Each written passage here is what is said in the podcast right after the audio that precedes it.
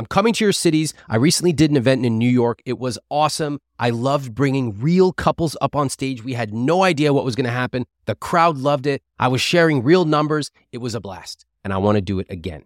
I'm looking to coach couples on stage at my next two live events, one in Philly on June 1st, one in Boston on June 4th. If you and your partner want help connecting over money, you want to solve a big financial challenge you have, please apply at iwt.com/live coaching. If you and your partner struggle to come up with a shared vision of your rich life, if you have different priorities about spending and saving, if you just can't get on the same page financially, I would love to coach you live on stage in your city. It is free of charge. You can apply at iwt.com/live coaching. I'll see you in Boston and Philly.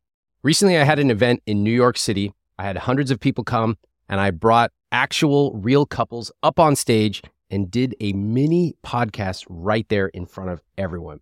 It was awesome, and I'm very pleased to announce that I'm doing two more events. I want to let you know about it before anyone else knows. June 1st, I'm going to be in Philadelphia, June 4th in Boston. If you want tickets, you can get them at iwt.com/Philly and iwt.com/Boston. Between now and May 3rd, you can use the pre-sale code RICHLIFE to get tickets. Again, June 1st, I'll see you in Philly, and June 4th in Boston, iwt.com/Philly and iwt.com/Boston. He just kind of gave up and stopped believing in himself. I have to be the one to always dream and keep that going. I am on board with trying to make Kara happy as much as I possibly can, and admittedly there are some times where I can probably take turns being leaders on certain decisions, but a lot of people I ran into use money as a weapon, and I didn't love that. I'm a nurse and I work full time. I feel like I'm at the point where I am making the most money, and then it's just a really difficult profession, so I don't burn out. I want to cut back in hours, and usually people's partners will continue to rise, and then they have a plan. And so I guess it would be nice if I could drop a little bit and have some pressure taken off and have him kind of try and plan to move up or make changes. But I feel like he's kind of stuck unless he makes a career change, or I don't know. I get frustrated. That's a lot of pressure on me, for the rest of our marriage. I've tried to tell you that. I don't know. Kara and Sean make $150,000 together. She makes $100,000 and he makes $50,000. They've been married for 5 years. They're new parents, and they are frustrated with money. Well, Kara is. She's frustrated that Sean has been stuck at a job for the past 5 years with no path to a promotion. And when I asked Sean about it, he just sounds apathetic. He's passive, and he doesn't take ownership of his career. In fact, when Kara tries to talk to him about it, he avoids it. Honestly, this was a frustrating episode for me. I don't mind people who are in financial trouble, and I know that very few of us learned this stuff as we were growing up. But the one thing I can't take is being passive with your life. And if you come on my show to talk to me, I expect you to have questions. I expect you to take ownership. So today, at one point, I actually lost it with both of them. I really want to help Kara and Sean, but I can't do it for them. I want you to listen in to hear what happens. And of course, there will be a follow-up at the end. By the way, when we start talking about their numbers, you're going to hear where their income is going. Before they came on the show, I had them fill out a conscious spending plan. You can get a copy of that conscious spending plan to fill out yourself at iwt.com/episode48. I'm Ramit Sethi, and this is I Will Teach You to Be Rich. Kara, what is a time in the last month or two where you did not feel on the same financial page as Sean? This week, actually.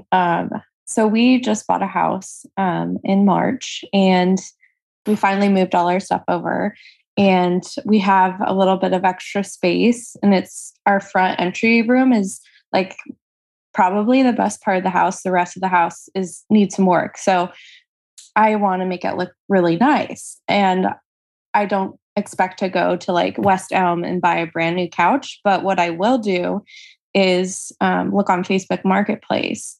And so I found one that is in good condition that would look perfect in our living room.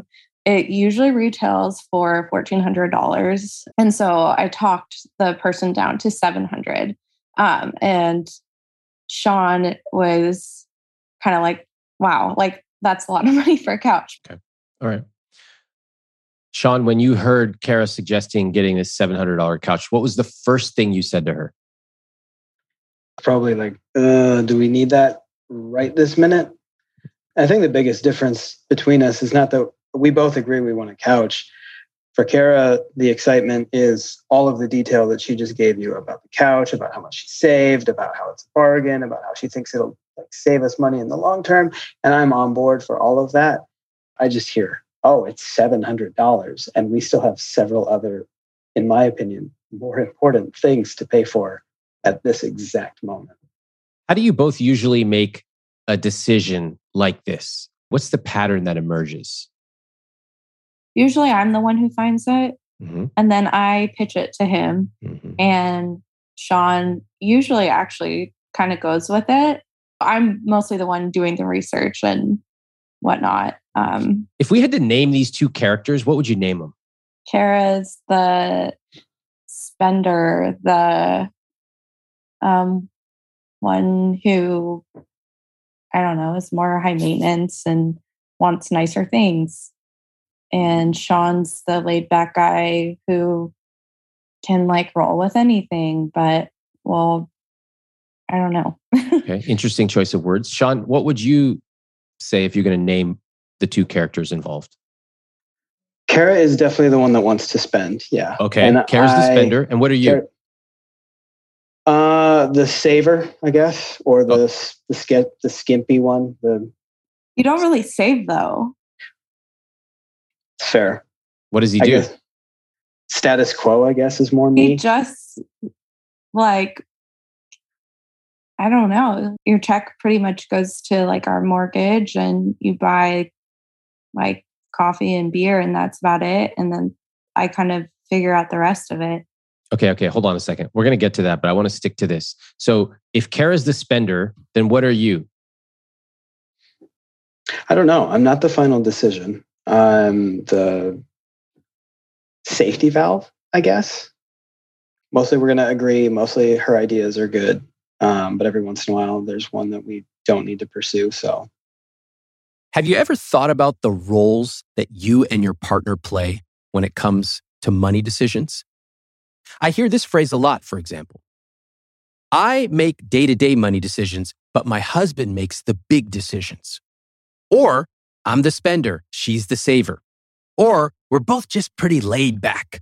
By the way, when people say this, they never actually are. Each of these has its own issues. For example, if one person makes the big money decisions, what happens when that person dies?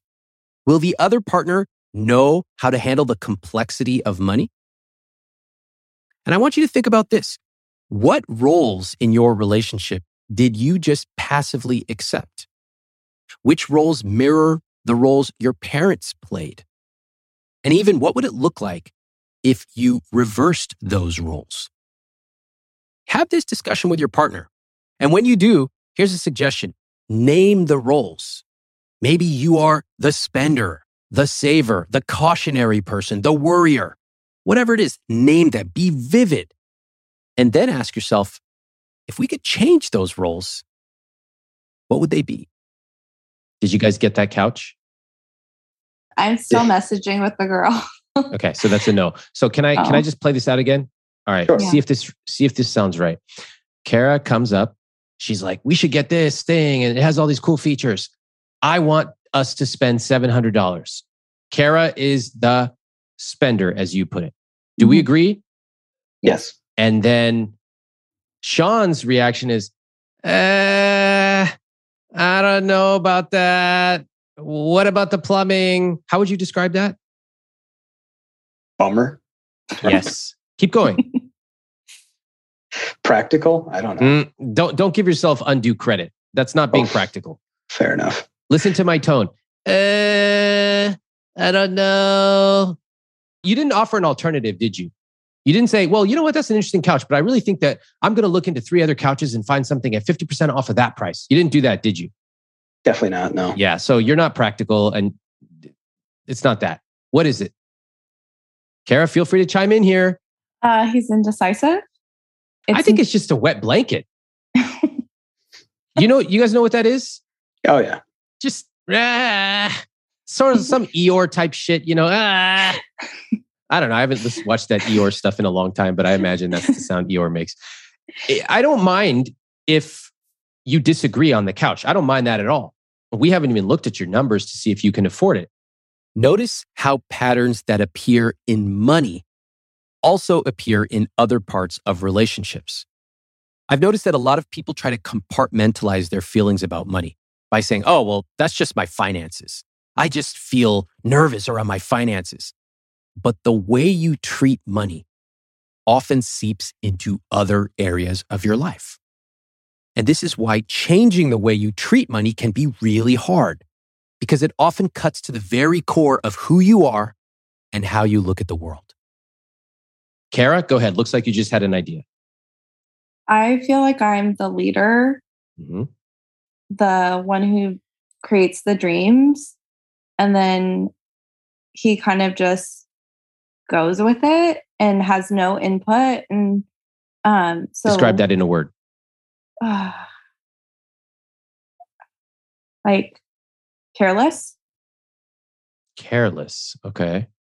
Or what does that mean? For you or for me? Like, I don't know. Like it doesn't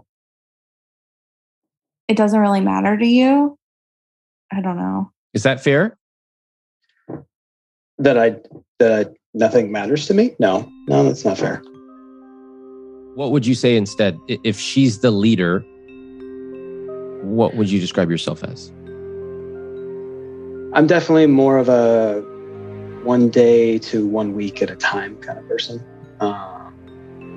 Just manage like 1 week's of worth of routine or challenges at a time. Happy-go-lucky is probably too generous, but content to, live out 1 week at a time. And if there are dreams that Kara has, let's see if we can make them happen, as long as they make sense with everything else we got going on.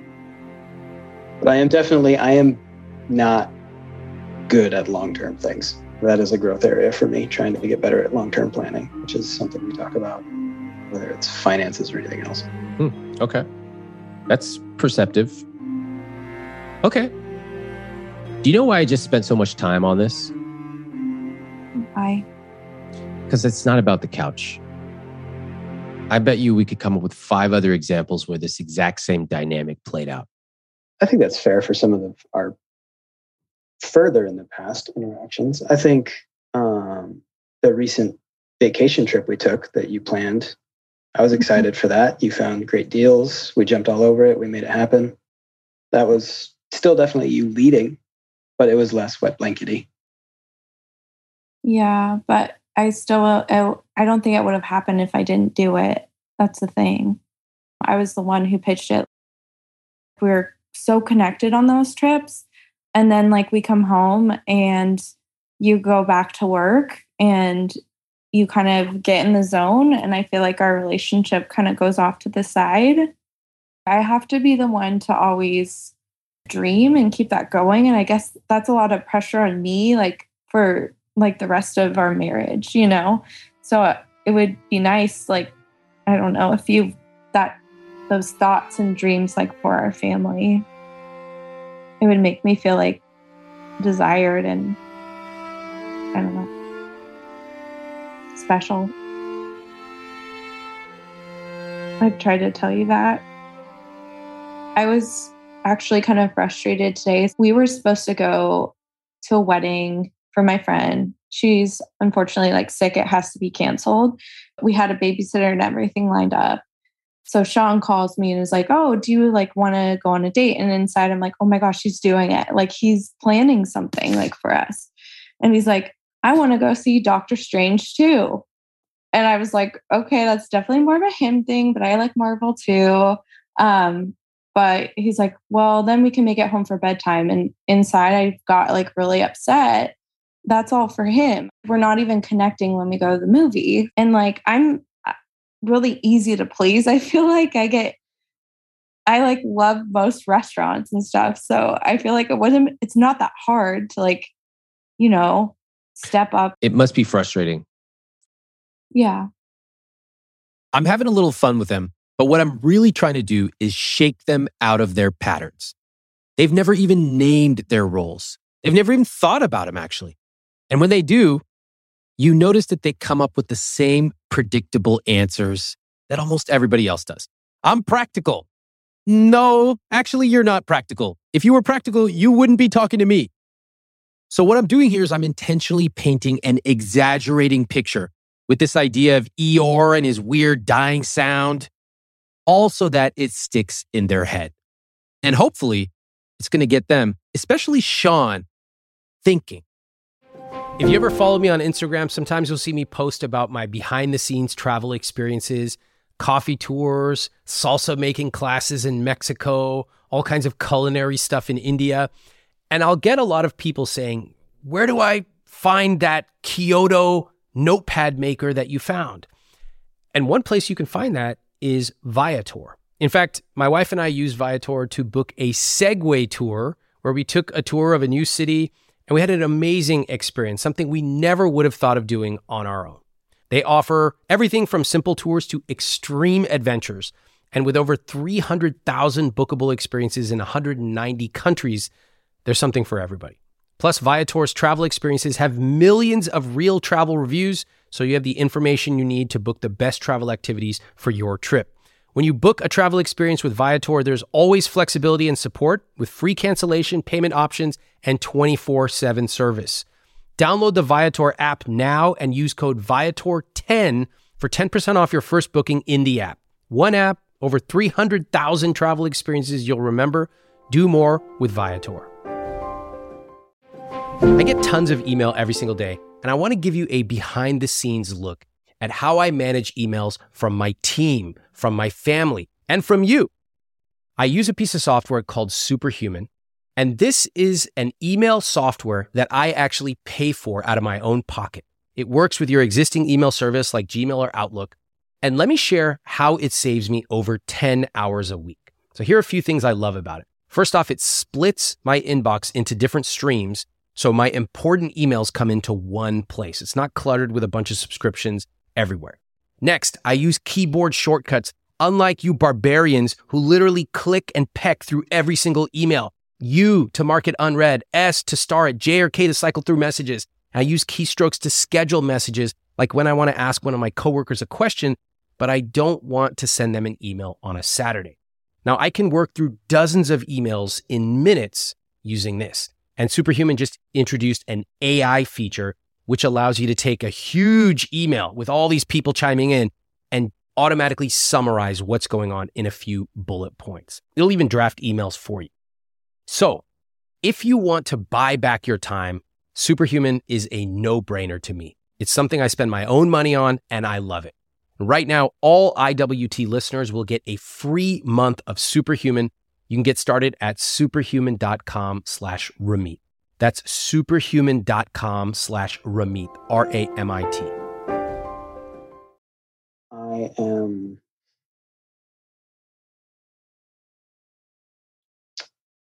on board with trying to make Kara happy as much as I possibly can. And admittedly, there are some times where I can probably step into more of a, take turns being leaders on certain decisions. But why here? I mean, why not a couples therapist? Why not a group coaching program? Why this? We're talking about money. The name of the podcast is I Will Teach You to Be Rich. Why this? We're trying to do a lot better with our investments, with setting our daughter up for future success. Once we had a kid, I think that changed both of our perspectives a lot on, like, it's not just, can we have fun this month? Can we have stop renting a house? Can we buy a house instead? And now it's, okay, well, we need to make sure we can send her to college if at all possible, if that's what she wants to do. If, you know. How old is your daughter? 10 months. Did you catch that?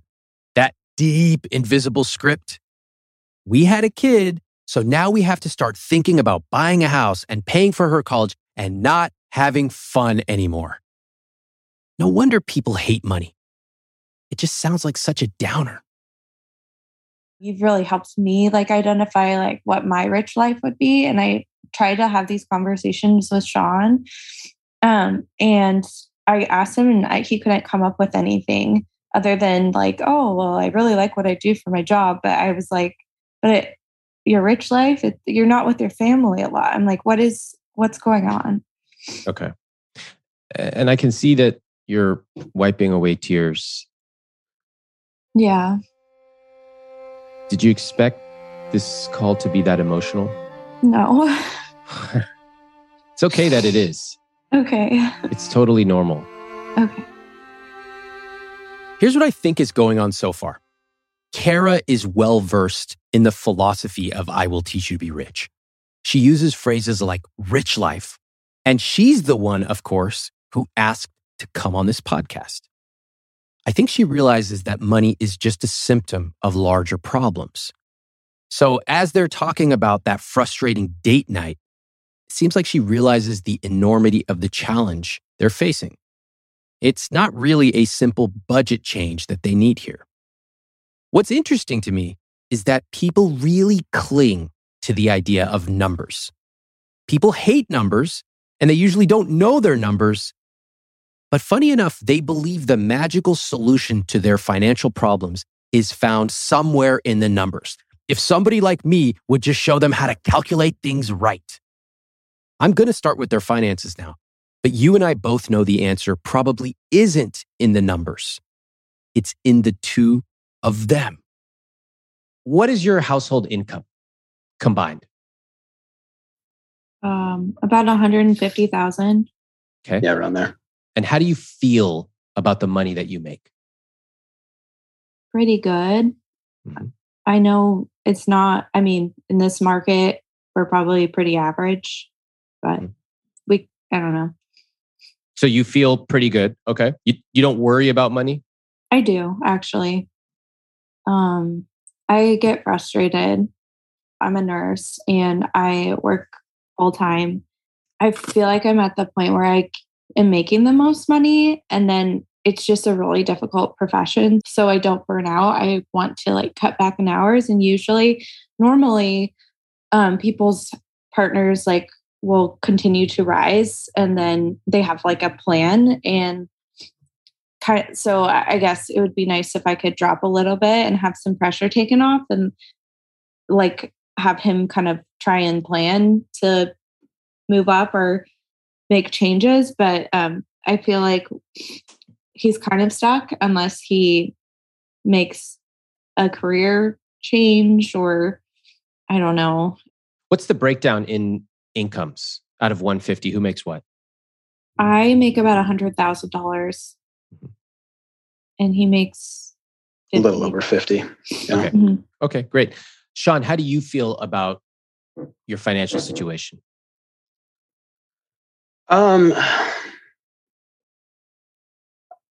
Now that we have a mortgage kicking in, I'm a little less comfortable. But for the most part, it's never bothered me that Kara was, a bigger earner than I was. I don't get any sort of masculine pride out of that or not.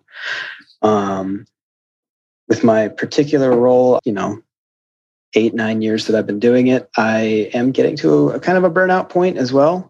Kind of like Kara's described. And so I have quietly applied for other positions pretty much annually, sometimes semi-annually, depending on what comes up. And I just haven't gotten anything else. So those are all applications to similar roles, at just different places that would pay a little bit more. So she's right, short of a total career shift, unless some of those jobs start calling me back. I don't have a huge potential for salary increase. So kind of butting up against a glass ceiling. And that is kind of actually, I guess, what I thought we might talk about a little bit today is just like, okay, well, Meet's going to tell me I need to change jobs and get my shit together and move on. But if I told you that, would it actually mean anything to you? I think so. Yeah. Because I mean, it means something to me when Kara says it too. Like I have been looking for new roles. I have applied to, larger companies for similar positions, which, I mean, even if it's a lateral move, it's still more salary. Kara, you just rolled your eyes. I'm the one who's looking for these jobs for him, which makes me sound like a crazy person, like a crazy wife. But like, I'm just so desperate to like, kind of like know that there's something more like waiting for us and that I can finally like relax and like, I don't know. Sean, you were shaking your head now. I don't agree with that totally. She has been great about being proactive and sharing things that she finds on little Glassdoor, recommendations or whatever. But I have my own alerts set up and I apply for those too. It's just, I think, probably time for me to decide whether I want to commit to shifting careers entirely or, Yeah, but well, I feel like I have to be the force to do it. Because if you don't, then what happens? We're stagnant. Yeah. We're stuck. Like there's no moving upward. He was making like the federal minimum, but he was working like 60 hours for like the small university. And they didn't even give him a 401k. And we were like 24, 25. And I was like, babe, like that's kind of important. He's like, well, but my boss says that we can go to his like cabin in Big Bear. And I'm like, okay, let's talk about that 401k cabin example. I can understand the frustration of Kara. She goes, hey, like, that's kind of important. He responds with the cabin example, which is really code for, I don't want to think about that right now because deep down, I know you're probably right and it makes me feel embarrassed not to know this. Now, the wrong way to handle this is to point a finger and say, hey, a 401k is really important. Seriously. I find that if you have to say the word seriously, you've already lost. And this is where a rich life vision can be very helpful. Instead of starting by talking about what the other person should do, you start by designing a vision of your rich lives together. You get crystal clear on it. You get excited about it. Then, and only then, do you start using the puzzle pieces of your money to match up with your rich life vision. Years later, you can look back and laugh about that 401k conversation. And you can smile about the conversations you had that were worth hundreds of thousands of dollars. And you'll never have to fight over a $700 couch again. This is the crux of how you use money to create a rich life. I'll be talking more about this in my upcoming programs, so be sure that you're following me on social media and my newsletter. Now back to Sean. I wanted to know where his apathy of money comes from. He tells me that he grew up poor in the rural Midwest, and then he moved to Southern California at the age of 10. What things surprised you about money culture in Southern California versus the Midwest?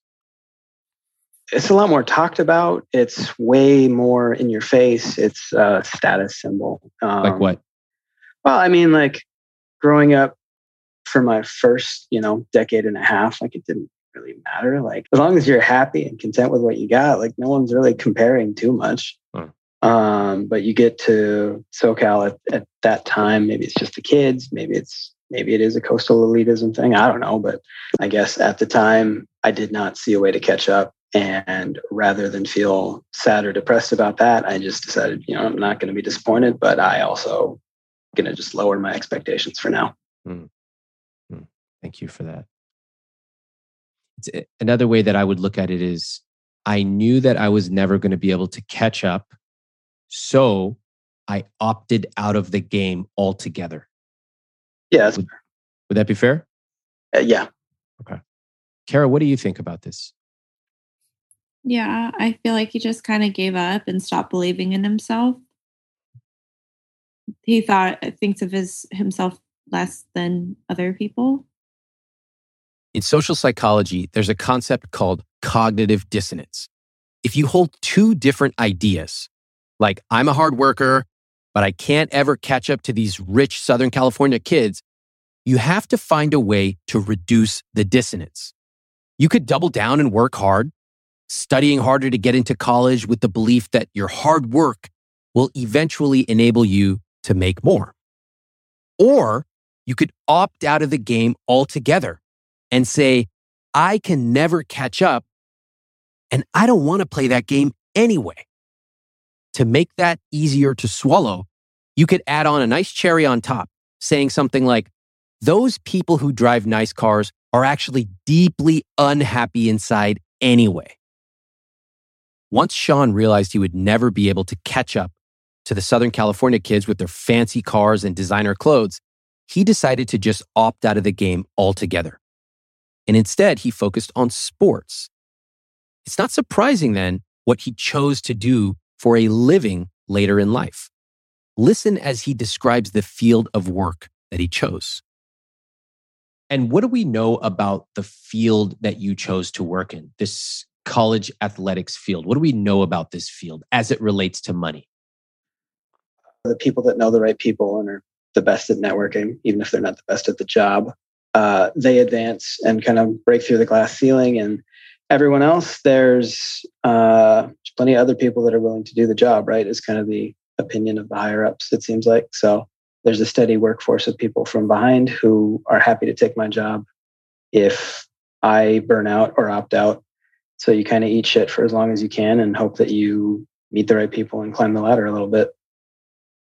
And I guess part of it for me is I've done that for almost a decade. I know it's a sunk cost fallacy in some ways. Like, I put in all this time. I don't want to give up now, but I don't. I really like what I do. It feels rewarding. And I feel like I've been in it long enough that I should hopefully be getting a couple rungs up on the ladder soon enough. Mm. Okay. And have you got promoted in the last couple of years? My specific position, there's not really a promotion. You're a director, but there's no like director of the directors, right? You're just, You get admin status and you're there. It seems to me that there's kind of a clear connection between your moving to California and your choosing this job. Do you see a connection? Kara, you were nodding. Mm-hmm. Very quickly, go ahead, tell me. Yeah, I think it parallels really well. You're talking about your profession like a similar way. Like, only the top people, like the lucky people, make it to the top. And then I just kind of hang out here and hope, But it's like, what are you actually, I don't know. Let me stop you right there because you're about to not do yourself any favors the route you're going down. Kara was about to start relitigating her problems with Sean, and I just don't want it. I don't need it. This doesn't mean Kara's a bad person. It's just a groove she's gotten in when she talks about Sean and his career. But this is not the time. Sean is being super open, so I want to encourage him, and I want to hear more. I have a friend of mine who's always cold. She told me she and her partner have totally different temperatures when they sleep. She goes to bed in a flannel pajama. She's got extra blankets. Her partner's running hot. So now she recently started testing the pod cover from 8 Sleep, one of our sponsors. Before she goes to sleep, she gets on the app, cranks up the heat, and when she gets into bed at night, it's already warm and waiting for her. The pod cover by 8 Sleep fits on your bed like a fitted sheet, and it collects information. It has sensors. The pod then uses that information to understand what you need to get better sleep. You can set it to heat up or cool down before you get into bed. It also adjusts while you sleep. And you can set it to change temperatures to gently wake you up in the morning.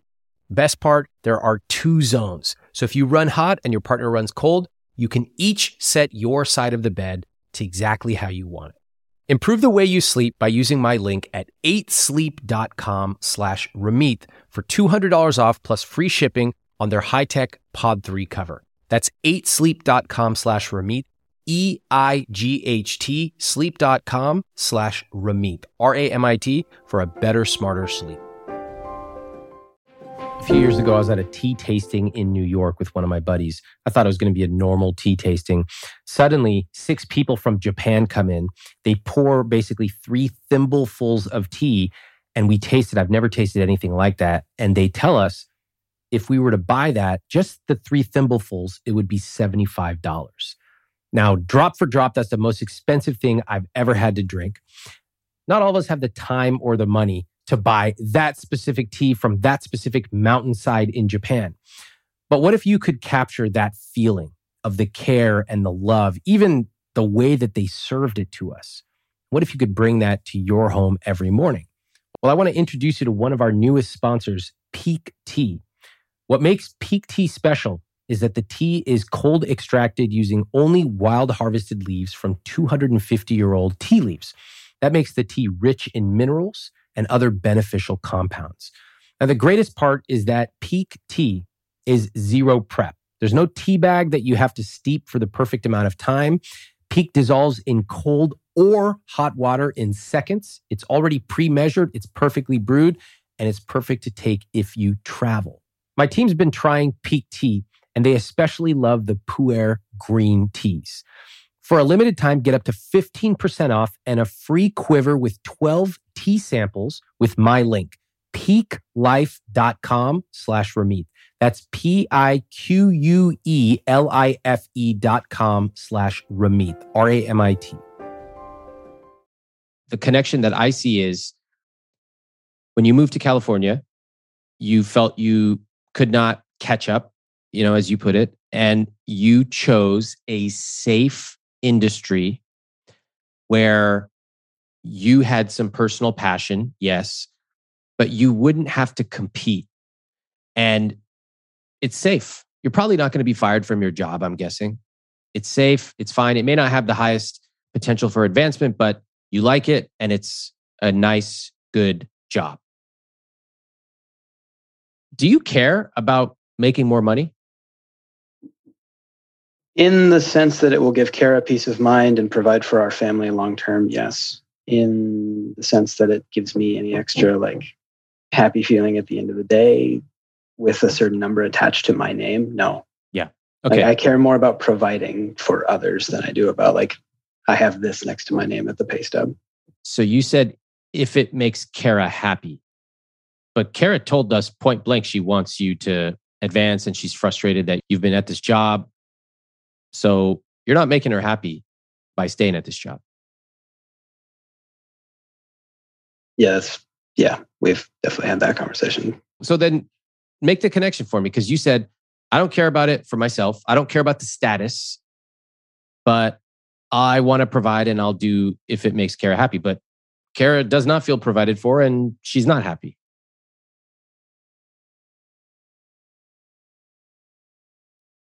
I mean, a lot of implied questions in the end of that sentence for you. Yeah. Talk to me. Talk to me honestly. I'm not here to tell you you're right or wrong. I just want to understand what's going on. Fair enough. Kara is currently not as happy as she could be with this role. I guess I've decided to kind of make peace with being in it while I am still applying for other things. And the fact that I do get some emotional satisfaction or personal satisfaction from the kind of work that it is probably does, cut down on the urgency a little bit as much as anything else. So you like the job, you're well-respected. It's a good job for you, right? Yeah, just the paycheck isn't. And the return on hours, put in. What is the return on hours if you break it out?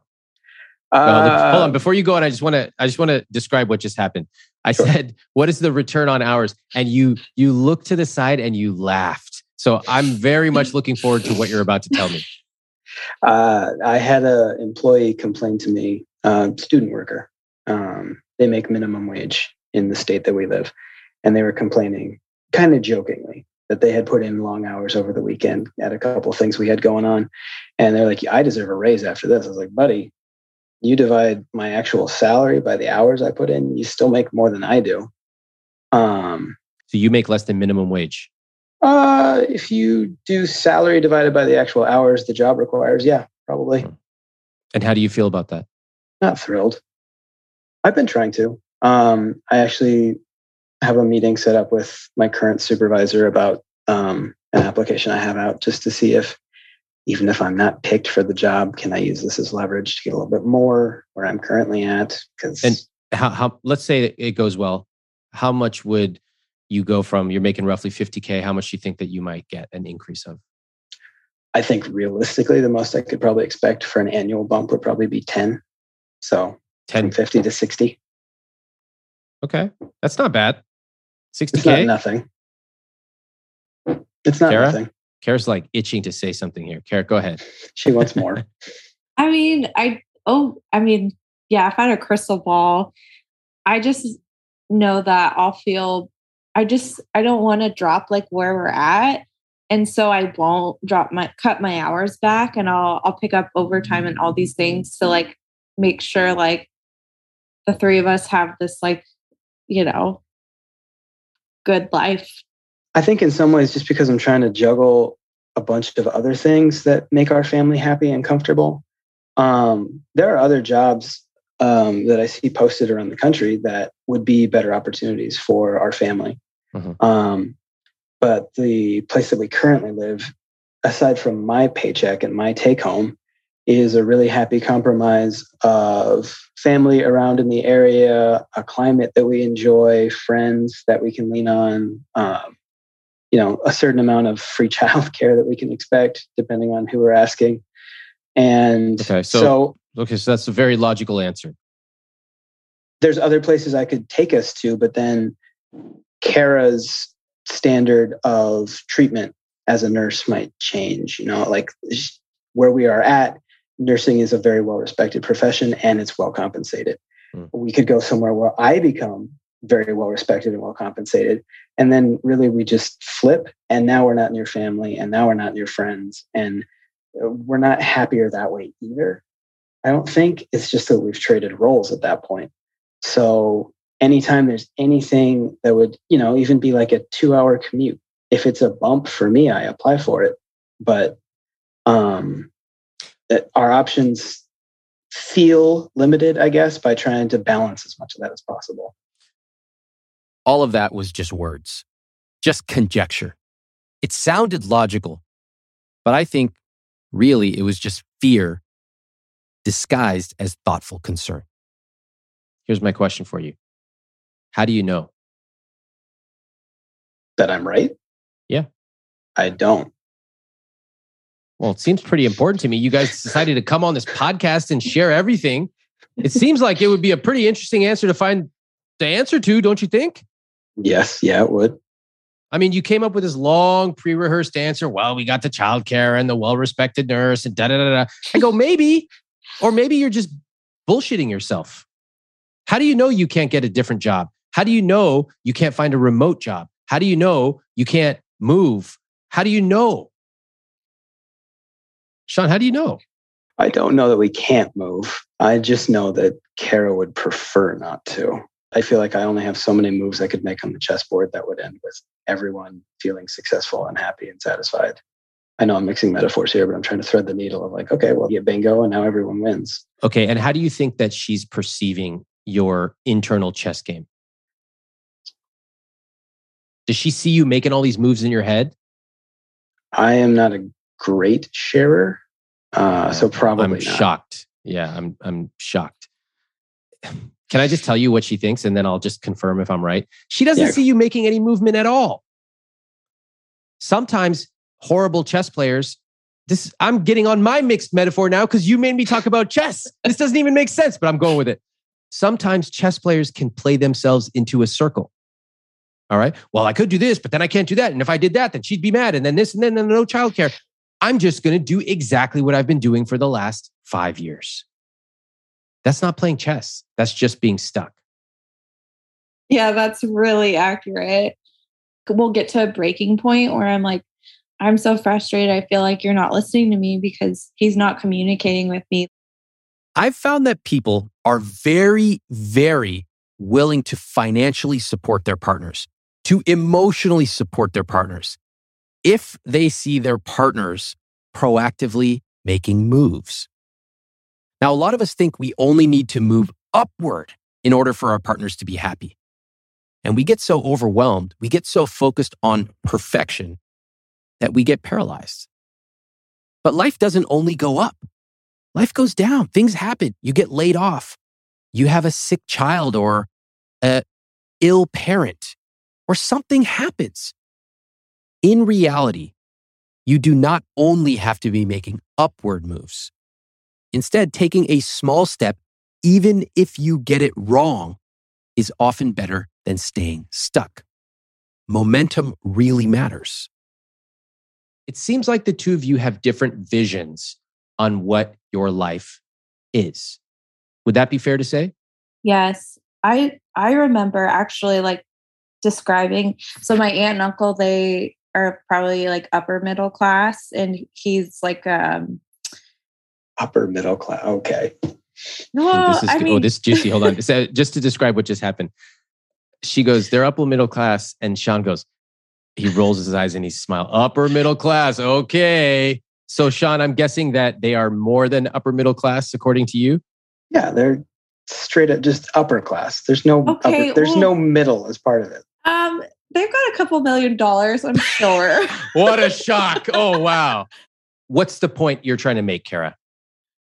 I was like, well, I kind of like their house. And he was like, whoa, whoa, whoa. He's like, basically telling me not to ever have those expectations in life. And it made me feel kind of like selfish for like even wanting that. Yeah. Can I tell you something? Yeah. I hate how that conversation went. The one between you two. Sean, do you see why I don't like how that went? I mean, I don't think... For me, on my end, that's probably too limiting, and I'm not giving myself any credit or room to grow. And then on Kara's end, I do still feel like that was, big home run swing. But what about how your response made Kara feel? How do you think it came up? That's not positive. So there's no reason for me to be that wet of a blanket. Wet blanket. That's exactly what you were. And that's why... From the first couple of minutes, I want to just point this tendency out that I'm sure manifests in a million different ways. Kara coming to you and saying, I'm excited about something. And what is she really saying when she talks to you about the couch or this couple? What is she really saying to you beneath it all? I think this is a good idea. I think this is a fun dream. Let's do it together. Yes. It's not even that she wants that couch. It's not that. It's that she wants to engage with you. She's basically crying out for some type of engagement. Like, talk to me. Engage with me. Get excited with me. And your response instead is what? Usually practical, which is not fun. It's worse than practical. What did you tell her when she said, I like that couple. They're really nice. I'd like to live like that. What was your response? I think we should lower our expectations. Literally, it's the most toxic answer you could give. Not only are you saying, I don't want to engage with you, you're actually telling her your dreams are foolish. The worst thing a partner wants to feel is embarrassed or ashamed around the one person in life they're supposed to be able to talk to honestly. I'm not here to berate you. I want to show you a different way of thinking about money between the two of you, even if you don't see it the same way. So, Sean, how do you think you could do things differently than how you've done it in the past? The wet blanket approach. It's always a work in progress is all. So sometimes I'm better at catching it, and sometimes... Anything that is deeply part of us, probably take the rest of our lives to work on. Yeah. But the fact that I picked up on it in the first 2 minutes is a problem. It's a real problem. That's just a candid outside opinion. It's affecting your relationship. The way you talk about your career is like someone just hoping that they're going to win the lottery. It's like, I hope my boss is going to give me a raise because I really deserve it. You're playing by the wrong rules and you don't even know it. And I think that's what Kara's frustration is about. You can learn the rules. You're a savvy guy. But you have to want to. You have to have a reason to. Right now, it just doesn't, I don't hear the reason for the two of you to change. Both of you need to start making some decisions now if you want things to change by the time your daughter's 4, 5, and 10. Mm-hmm. We're really good at rationalizing, and then we end up in the same spot. What do you think this whole conversation's been about? Mm-hmm. Yeah, that. You two are also good at admitting the problems, less so at actually wanting to make a change. Yeah. It's really hard for people to make a change with their money if there's not a pressing reason. Usually, it's one of about 10 reasons. We get married, we have a baby, we bought a house, etc. In this case, with Kara and Sean, it doesn't seem like they really have a reason to make a change. And so they haven't. In many ways, it's as simple as that. I decided that the route I was going on was a dead end. So I wanted to move on to their conscious spending plan. And candidly, I don't have a lot of confidence right now because without a reason to change, this is just a bunch of random numbers. But who knows? Let's see where this takes us. I asked them to pull out the conscious spending plan that they'd filled out before the call. You can get your own copy at IWT.com/episode48. Listen to what happens.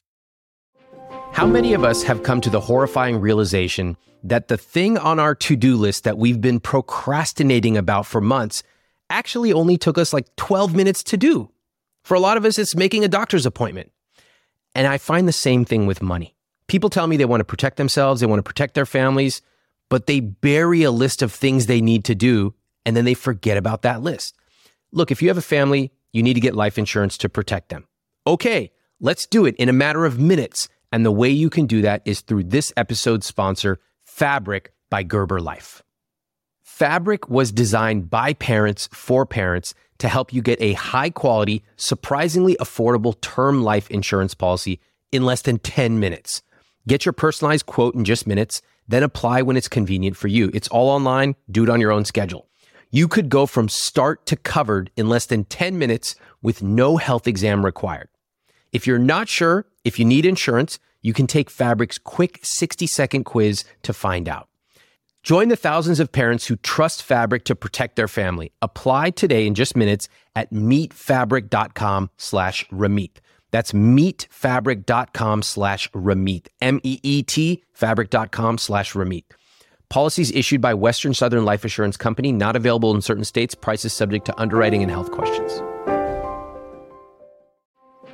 What do you call someone who speaks 3 languages? Trilingual. What do you call someone who speaks 2? Bilingual. And what do you call someone who speaks 1 language? American. Listen, imagine you're going to Mexico or Italy or Thailand this year. Wouldn't it be amazing to at least ask where the bathroom is in the local language, or to say thank you when you're walking out of a restaurant? This fall, you can start speaking a new language with Babbel. Babbel's quick 10-minute lessons are designed by over 150 language experts to help you start speaking a new language in as little as 3 weeks. Here's a special limited time deal for IWT listeners to help you get started right now. Get 55% off your Babbel subscription only for IWT listeners at babbel.com/Ramit. Get 55% off babbel.com/Ramit. That's spelled BABBEL.com/Ramit.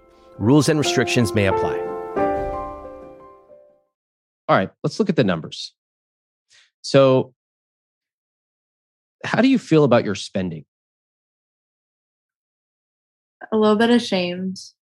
Well, I feel like I'll kind of go back and forth where I'm like, I'll get really excited about something and then buy it. And then I feel like shame, like, oh, I kind of went too hard and treated myself or us. And then I'll like just ruminate on like numbers and like, when am I actually going to get to a place like where I can do this and not feel stress? Mm-hmm. And what is the answer to that? I paid off my car.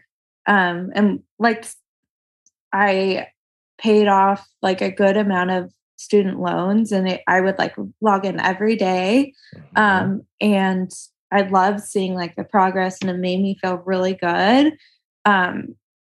So I'm now have just $22,000 of student loans versus like $100K.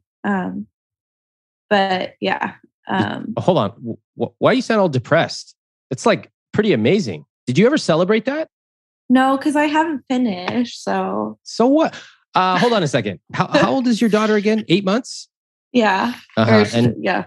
And when she turns 1, you probably shouldn't have a birthday celebration because she's not dead yet. What kind of logic is that? You know what? I'm going to celebrate for you and we're all going to do it right now. Okay. You paid off what? $80,000, $78,000 of debt. Round of applause, please. Can we give her a round of applause? Yes. That's awesome. Take the win. Okay. Yay. Listen, one of my philosophies is to take the win. Mm-hmm. The fact that you've paid off $78,000 and you haven't even taken a breath and given yourself a pat on the back tells me it's not actually about the numbers on this spreadsheet. It's about you. Mm-hmm. It's about how you feel about money. For most of us, money is a source of guilt and shame and insecurity. And even when we're winning, we still operate with the mentality that we're losing. And do you know what we tell ourselves? When I finally do X, then I'll feel better about money.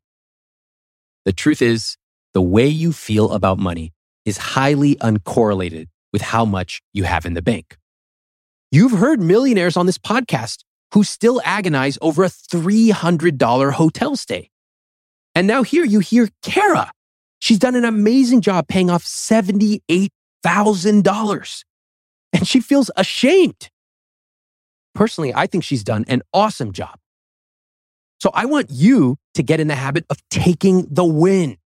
Money should feel good along the way. Otherwise, it won't feel good at the end. With the market like climbing, I was like, we need to do something.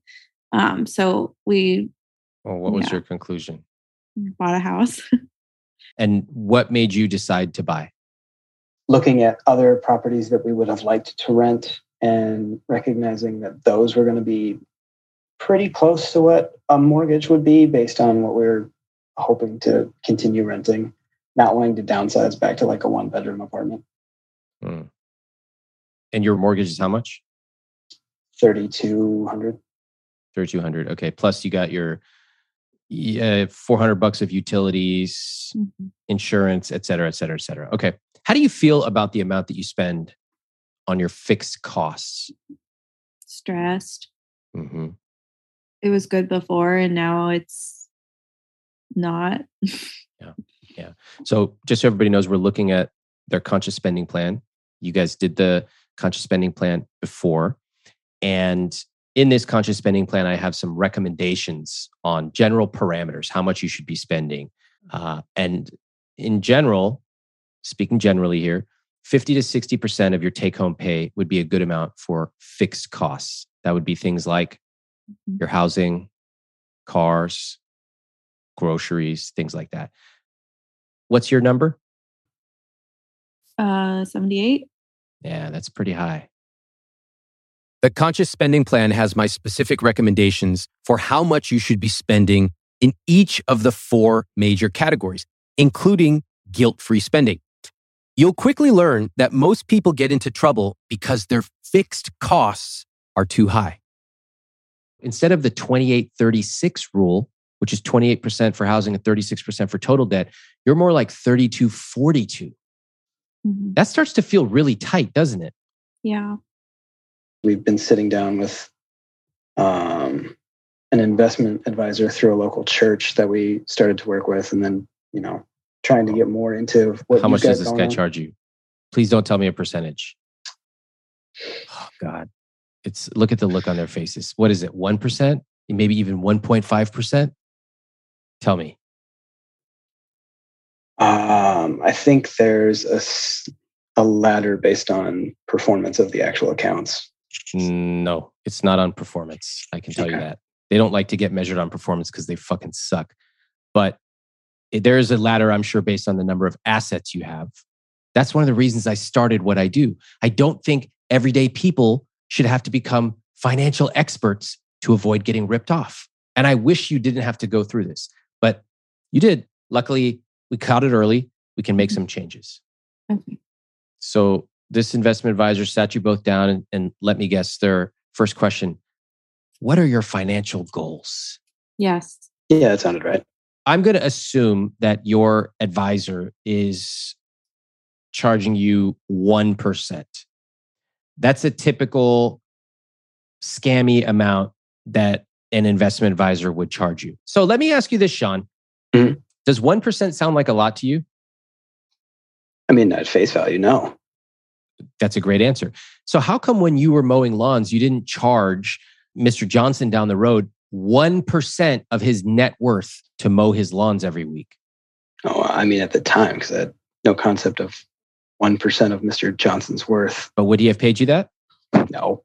It was something that Sean and I felt like it was seamlessly like we were on the same page. Like, yes, do we want to feel secure about our finances and have like this little, I don't know, nest egg for our daughter or whatever, like if something were to happen to us?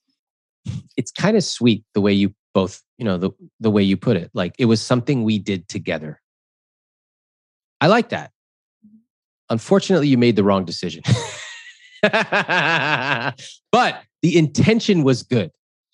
That part was good. So why don't we just take the intention and make a better decision? Okay. Sounds good to me. I like the intention of the two of you talking about money. You know what I like even better? What? Is the two of you keeping tens of thousands or hundreds of thousands of dollars for yourself. How about that? Mm-hmm. Look, they got scammed by some church advisor. Fine. It happens. You're going to make mistakes with your money. Better to make them early on and fix them now rather than to wait later in life when those $1,000 mistakes will be much more costly. I don't mind money mistakes. Life happens. Just trust yourself to notice them and to fix them. And so because you're spending all this money on your fixed costs, what are you not able to do? Fun things. Fun shit. Tell me, like what? What are you not able to do? Think about yourself and think about yourself as a couple. I mean, together, it limits how often we can see my family because they're pretty far removed from us and they're in an area where there's no direct flight at all. So then your option is like 3-day road trip or nothing. Mm-hmm. It kind of affects how generous we can be for holidays or weddings or anything else. You kind of have to start counting the pennies a little bit more. What about the future for the two of you? Do you both want to be doing the same thing you're doing 10 years from now? No. Your daughter will be about 10 years old? Absolutely not. No. Wow, that was a resounding no. Tell me more, Sean. Just want to point out, that is the first time I heard Sean speak up that authoritatively on this entire call. Well, I mean... She's only going to want to do more and more things. Like I want to be able to put her in whatever she wants. Like she wants to do ballet. She wants to play t-ball. She wants to go to summer camp, whatever. Like, mm-hmm. You know, I mean, I can start taking butter sandwiches for lunch. It's only going to save us so much money. So yeah. There's got to be some changes. So what are those changes? There's things that we can trim down. Some subscriptions that we don't need, for example. There's probably like what? Ways. I mean, we were paying for YouTube TV, but that's I was like $5. No, it's like $60 a month. $60 a month for YouTube TV? All right, I'm out of touch. Who the hell would pay $60 a month for YouTube TV? YouTube is going to kill me if they hear this. Whatever. And $60 is not going to change your life, honestly. It's not really. Yes, you should probably cancel a $60 a month thing because I don't know what the hell you get for that, but that's not going to change your life. Yeah. They're spending nearly 80% of their take-home on fixed costs, but Sean's first response is about some YouTube subscription. I have to tell you guys, I lost it here. They're both playing small. And what's worse, they're both being passive, especially Sean. Have you noticed that they've barely asked me a single thing? Seems like they're just waiting for me to magically solve their problems. But when I ask them what they can do, the answer I get back is about a $60 subscription. I've tried talking about the numbers. I've tried talking about their childhood. I've tried talking about their relationship. I've even tried talking about the couch. And this is where I got pissed off. There's no vision here. Yeah, we need a vision. Do you guys want help creating a vision? Yeah. Do you know how to ask for help? Can you help us? No, you don't. Sean, tell me about that. I'm terrible at asking for help. I've been wondering for the last 2 hours, what am I doing here? Am I going to get asked any questions at all? You know that this is your time, right? Like if I were you, how would I have come on this call if I were in your position and I had the chance to talk to somebody? What would I have done specifically? Honestly, you strike me as the kind of person who would have like 4 or 5 bullet points of, an action plan. How can we put it together? What are the deliverables? How do we get out of this? I would have come in surgical. I would have been like, this guy, I hardly ever get the chance to talk to somebody like this. I'm going to milk him for every last thing he can tell me until he finally says, hey man, enough free questions. It's confusing to me. Okay. We're over time. I don't mind. I'll stay as long as we need to stay. But my goal is to help you guys. But I can't help you two if you don't want to be helped. And right now, it seems like both of you just want to be led along some path. And that's not the way this works. That's the entire theme of this conversation is, do you have enough pain to want to make a change? It's still unclear to me. I think we need to fundamentally reconceptualize this dynamic right now. Okay. Right. Okay. You tell me what you need and I will assist you. Okay. All right. I got pretty mad at them. This was also me taking the burden of solving their problems and handing it back to them. Well, I guess I basically threw it back at them. What I really wanted to tell them was, Kara and Sean, your problems are yours to solve. I truly hope you solve them, and I'll be here to help, but I'm not going to do it for you.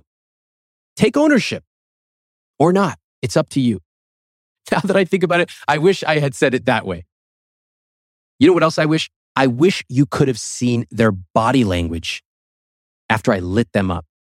They literally sat up straighter. Sean finally leaned forward. And finally, they started being honest with me.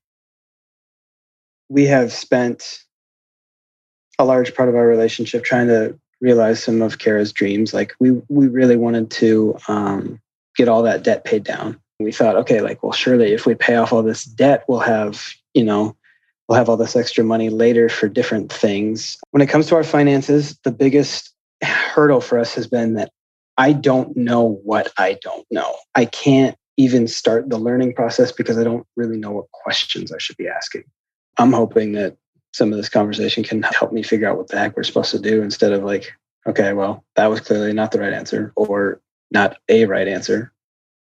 Okay. I appreciate that. So you're looking for help. Yeah. Mm-hmm. Sean, you're 30 years old. You mentioned 5 years ago, you probably should have started investing. Yeah, probably you should have, but you didn't. That's fine. We're here. But 5 years from now, your daughter's going to be 5 years old, almost 6.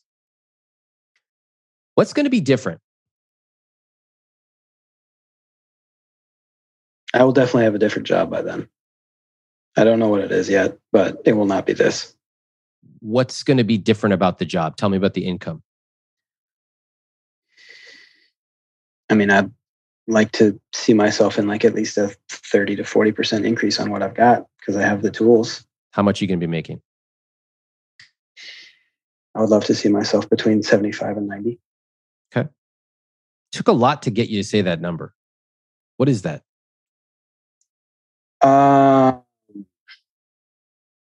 I don't know. Growing up with a family that made nowhere near that and still seemed happy, I guess. Mm-hmm. This is a big moment. Sean is designing his own rich life right in front of us. Nobody can get him to do it. Kara couldn't. I couldn't. It has to be Sean. A lot of those people that I ran into, not that all Angelinos are this way, but a lot of people I ran into use money as a weapon. And I didn't love that. Okay. I don't want you to think that if you make more money, that you're going to weaponize it or turn into an asshole. One of the reasons that I talk about money and I share real numbers and other couples is I want people to see that you can make a lot of money and you can be incredibly generous. Sean is working off of a common invisible script that rich people are evil. So if I make a lot of money, I'll be evil and probably an asshole too. Deep down, this is one of the things that I think has been holding Sean back from taking ownership over his career. It's not the only thing, but it's a big one. So, Kara, you're deeply affected by your anxiety around money, and you want somebody to give you permission to know that you are making the right decision. That's one of the reasons you ask Sean, can we get this couch? I'm going to try to convince you. Because deep down, you're putting yourself in the position of needing somebody's blessing or needing somebody's permission, even though you don't really need it. In fact, you're the higher earner in this relationship. Okay? That's number one. And number two, Sean, you're playing a different game, which is learned helplessness. I don't know. I listened to the thing a little bit, but like, I don't know. And that's it. Now, I will commend the two of you for getting together and getting that advisor, even though the advisor was not the right decision. Luckily, we caught it. And the two of you came together today. That's awesome too. I commend you for that. So I suggest that you consider making a few changes. The last thing you want to do is to squelch the other partner's dreams. If anything, the answer is to first engage with them. Get curious. Tell me about that. Oh my God, tell me about this couch. So where'd you find it? Okay, and you clear up, put your phone away, visibly set yourself up to be an engaged partner. Tell me about this. But I don't know, if we spill, our daughter's going to spill stuff on it. What do you think about that? Not, our daughter's going to spill stuff. It'll suck. No, our daughter's going to spill. She's a klutz. So what are we going to do when she spills that milk on the couch? And then, of course, look at that smile. Kara's smiling right now. She's grinning. Kara, how would you react if he said something like that? It won't be a problem because it's stain resistant. Exactly. She's like she pulls out like a papyrus scroll. She's ready to break down all the features. Listen. And it's white. So, of course, the milk won't show. There you go. Look at this. Okay, see, we can make it fun. Now, I'm not saying you have to get the couch. I am saying there's a way to talk about these things so that you two are partners, not adversaries, and not one person dragging the other by their teeth. Sean, are you on board with this so far? Yeah, I am. And I hope, Sean, it's lighting a fire under you to start making more money. Because if you make a lot more, that's going to automatically make this 74% go down. Right. Because your denominator will be bigger. Yeah, right. You're diluting it. Yeah, I get that. Yep. What are you going to do with that money? I personally, it sounds like it would be a better idea to sock it away for long-term investment. Agreed. Okay. I'm going to share something on my screen. I'm going to calculate out something for you here. So this is how much you currently have. You two have $52,000 invested. That's what you told me. Yeah. Okay. Right now, you're going to add $400 a month. That's like your baseline for investments, correct? Yeah. All right. So I'm adding $4,800 a year. I'm going to give you 35 years to grow it just to show you what would happen by the time you approximately retire. And I'm going to assume a 7% interest rate. I know you don't understand where that comes from. Chapter 7 of my book will tell you. Chapter 6 and 7. Okay. So if you just do that, you have $1.2 million. Where did you get this calculator? What's that face you just made, Kara? She looked like I just put some hemlock in her coffee. What was that look on your face? Disbelief. Why is that? I don't know. That's crazy how it can just sit there and then grow that much. I don't know. I know it's like compounding, and that's what we're trying to understand. Mm-hmm. I like that. I would like to make that even higher. So. Oh, you would? Well, really? Well, wow. Look at this. She's just clapping right now. Okay. What do you notice about the dynamic between the two of you right now? We're both smiling, so that's good. Positive. Dreaming. Yeah, it seems like you guys are a team. That. I have to say, it's funny. Most of the time, by the time we're in this, it's like very nuts and bolts. But I actually love watching the two. Look at these smiles. And the two of you are really collaborating together. I really admire it. I was loving their teamwork at this point in the call. You could see it in their smiles. You could see it in their body language. You could hear it in their voices. This is how money should sound when you talk about it. Of course, to get to this point, you have to understand the fundamentals of money, and you have to have some basic numbers in place. If you don't have that, it's no surprise that people fight for their entire lives over $3 questions. Ultimately, I wanted Kara and Sean to realize that they have to find their solution. There's no magic trick I can pull out to fix this. The answer is in changing the way they both treat money, especially Sean. Between the two of you, you could tweak a couple things. Mm-hmm. The changes you made actually already made you $1 million. It's just going to take you a long time to have it. But I don't think you want to wait until you're 65 years old to have money. In your application, Kara, you said, like, I want to live. I want to travel. Ultimately, the biggest driver here is your income. And that is exactly what I wanted us to get to. If I came in here and I tell you, Sean, you got to make more money, you're like, basically, fuck off. I know, but I like my job and my coworkers are nice. But if you have a vision that you created together, then it becomes very clear what to do. How do you both feel right now? At least like we're pointed in the right direction. Yeah. Hopeful that this momentum will continue and that we'll be united. And I feel the urgency, and I want him to feel that with me. Mm-hmm. I found 3 layers to Kara and Sean's problems. First, the mechanical answer is that they're spending too much on their fixed costs. Second, the more detailed answer is that Sean needs to get a better paying job.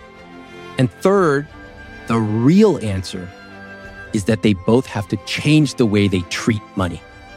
And Sean has to take on the bigger part of this. Now, they have a lot of work to do, but they realize they have to do it together. After speaking to Sean and Kara, I asked them to follow up with me in a few days with what had surprised them and what specific actions they were taking based on our call. Kara did exactly that. She'd already gotten rid of their expensive financial advisor, and she had reinvested their money using my system. To read the rest of the changes that Kara made, you can go to iwt.com/follow-ups. But I want to tell you what I heard from Sean. Now, in these follow-ups, I often get pages of details. I got a lot of details from Kara. But Sean didn't follow up with me in a few days like I asked. My team actually had to reach out to him and ask him to follow up. He replied with the following single sentence. I think the biggest takeaways for me were the importance of communicating more frequently so Kara feels like we're on the same page, and it just further underscored a need for a career shift on my part. What do you think? What do you think happens over 5 or 10 or 15 years when in a relationship, one person, the leader, becomes increasingly frustrated that the other person is not being proactive, is not making changes? If you go to iwt.com/follow-ups, you'll be able to see future updates from Sean and Kara and my other podcast guests. Thanks for listening to I Will Teach You to Be Rich. I'm Ramit Sethi. Please follow the show on Apple, Spotify, or wherever you listen to podcasts. If you haven't read I Will Teach You to Be Rich, my book, pick up a copy.